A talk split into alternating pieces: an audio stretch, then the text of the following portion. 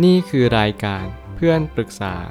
เป็นรายการที่จะนำประสบการณ์ต่างๆ มาเล่าเรื่องร้อยเรียงเรื่องราว ให้เกิดประโยชน์แก่ผู้ฟังครับ สวัสดีครับ ผมแอดมินเพจเพื่อนปรึกษาครับ วันนี้ผมอยากจะมาชวนคุยเรื่องหนังสือ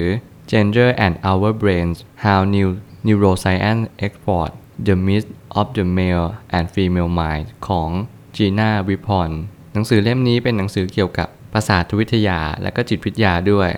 รวมๆกัน ซึ่งผมรู้สึกว่าหนังสือเล่มนี้อาจจะมาอธิบายในเรื่องของความคิดในแต่ละเพศเนี่ยมันมีความแตกต่างกันยังไง ซึ่งแน่นอนว่าคนแต่ละคนก็อาจจะคิดว่าผู้หญิงผู้ชายมีความแตกต่างกันอย่างแน่นอนไม่มีความเหมือนกันเลย จริง ๆ มันก็แปลแบบนั้นก็ไม่ผิดอะไร แต่ในความเป็นจริงแล้ว เราอาจจะไม่รู้หรือลืมไปว่าผู้หญิงกับผู้ชายมีความคล้ายคลึงกันมากๆ แทบจะไม่ผิดแผกจากกันเลย แต่มีบางสิ่งเท่านั้นที่เรา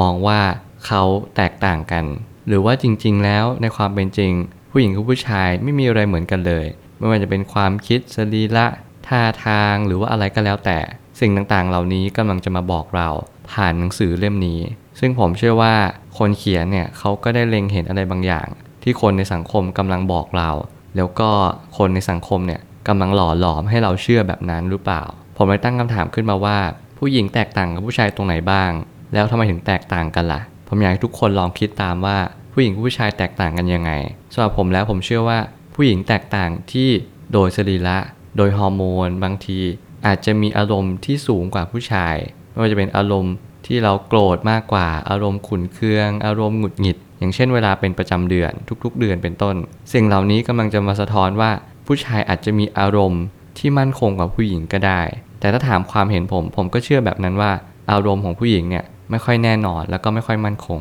แล้วสิ่งที่ผู้ชายแตกต่างผู้หญิงก็คือ อารมณ์ที่มั่นคงมากกว่า การคิดแบบเป็นตรรกะมากขึ้น มีเหตุผลมากกว่า อะไรแบบนี้เป็นต้น สิ่งต่างๆที่เราสามารถที่จะให้ผู้ชายมองแบบเป็นแบบแผน หรือว่าให้ใช้เหตุผลมากกว่าจินตนาการ ผมเชื่อผู้ชายสามารถทำได้ดีกว่า ไม่ว่าจะเป็นวิจัยใดก็มักจะใส่ความเห็นลงไปเสมอว่า ผู้ชายนั้นมีสิ่งที่ดีกว่าเสมอ เมื่อไหร่ก็ตามที่เมื่อกี้ที่ผมพูดไป ผมมักจะเปรียบเทียบกันว่า ผู้หญิงอาจจะมีอารมณ์ที่มั่นคงน้อยกว่า กลายเป็นว่าผู้หญิงดูแย่ไปเลย ในคำพูดเหล่านี้มันถูกฝังเป็นวัฒนธรรมเนี่ยตั้งแต่เด็กๆแล้วเราทุกคนก็จะเชื่อว่าผู้หญิงเนี่ยมีอารมณ์ที่ไม่มั่นคง แต่จริง ๆ แล้วผู้หญิงไม่ได้มีอารมณ์ที่ไม่มั่นคง ผู้หญิงแค่แสดงอารมณ์มามากกว่าผู้ชายเท่านั้นเอง สิ่งต่างๆเหล่านี้เรากำลังบิดเบือนคำด้วยความเข้าใจ หนังสือเล่มนี้จะอธิบายว่าบางคำพูดเนี่ยมันทำให้เรามีมุมมองต่อผู้หญิงติดลบ ไม่ว่าจะมีอารมณ์ที่แปรปรวนมากกว่า จริง ๆ ผู้หญิงมีฮอร์โมนที่สูงกว่าผู้ชาย รับรู้ความรู้สึกได้ไวกว่า เขาก็เลยแสดงอารมณ์ได้ไวกว่าผู้ชายเท่านั้นเอง และนี่คือความเป็นจริง แต่หนังสือเล่มนี้จะมาตอบเราว่า ผู้หญิงกับผู้ชายนั้นเหมือนกันทั้งหมด เว้นเพียงสรีระที่แตกต่างกัน ตอนแรกผมอ่านผมก็คิดว่า เฮ้ยหนังสือเล่มนี้เข้าข้างผู้หญิงไปหรือเปล่า แล้วผมก็อ่านรีวิวใน Goodreads ผมก็เชื่อว่าการที่คนเราเนี่ยมีมุมมองต่อผู้หญิงกับผู้ชาย มันฝังรากลงลึก เกินกว่าจะแก้ไขได้แล้วจริง ๆ ทุกคนจะปักใจเชื่อว่า เพศหญิงมีอารมณ์ที่แปรปรวน ผู้ชายมีอารมณ์ที่มั่นคง ผู้ชายสามารถเป็นผู้นำได้มากกว่า จริง ๆ ในบริบทนั้นน่ะผู้หญิงก็สามารถทำได้เหมือนผู้ชายนั่นแหละ แต่แน่นอนว่าหลาย ๆ ครั้ง ผู้หญิงอาจจะเลือกทำตามอารมณ์ มากกว่าผู้ชาย เพราะว่าเขารับรู้ถึงอารมณ์ได้ไวกว่าผู้ชายเท่านั้นเอง สิ่ง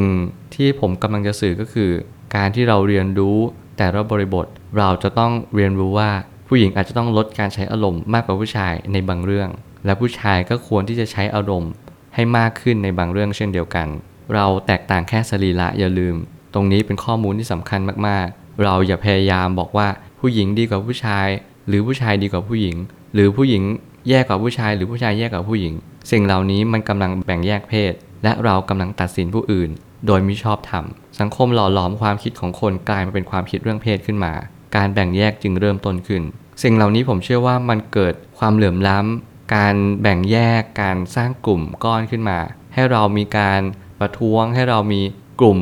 นักเคลื่อนไหวของสังคมขึ้นมา เพื่อให้เราต่อต้านความอายุติธรรมต่างๆ มากมาย และผมก็เชื่อว่าการที่เราทำแบบนี้มันอาจจะมีประโยชน์ไม่มากเท่าที่ควร เพราะว่าเมื่อไหร่ก็ตามที่เราฝังวัฒนธรรม ลงไปในความคิดเราทุกๆ คนเนี่ยมันยากจริง ๆ ที่เราจะต้านทานมันได้ ไม่ว่าจะเป็นคนยุคสมัยก่อน ประเทศจีน ที่เชื่อว่าลูกชายเนี่ยสามารถสืบทอดตระกูลได้พพ่อแม่พี่น้องก็ชอบลูกชายมากที่สุด เพราะเชื่อว่าลูกชายเนี่ยสามารถที่จะดำรงเผ่าพันธุ์และตระกูลเราต่อไปได้ ความเชื่อผิดๆแบบนี้ เพราะว่าเรากำลังบ่งบอกถึงอะไรบางอย่าง และก็แน่นอนว่าในบางครั้ง สิ่งที่เราเรียนรู้ในชีวิตก็คือ เรื่องเพศเนี่ยเป็นเรื่องที่เราจะต้องเป็นค่าคงที่ อย่างเช่น ผู้ชายต้องชอบสีทึบมน สีที่มันไม่อ่อนหวาน ผู้หญิงจะต้องชอบสีที่มันอ่อนโยนอ่อนหวาน เช่นสีชมพูสีฟ้าอ่อนๆอะไรแบบนี้เป็นต้น ซึ่งผมไม่เชื่อว่าการที่เราชอบสีอะไร มันบ่งบอกถึงเพศเรา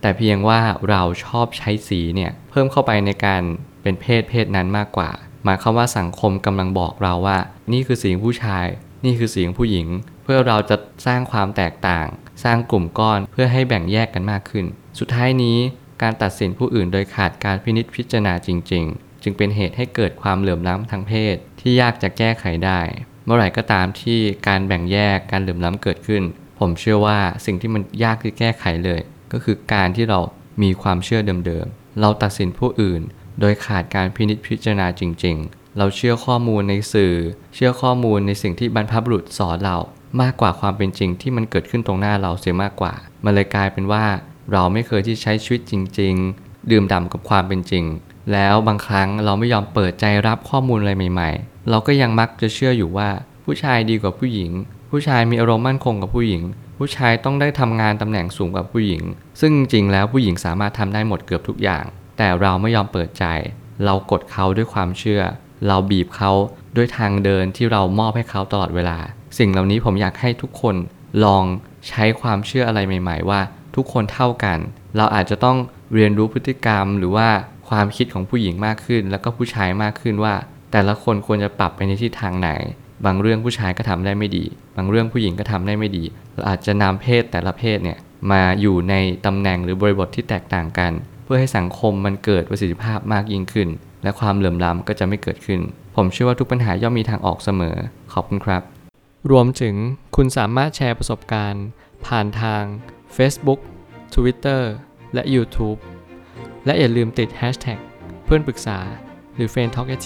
ด้วยนะครับ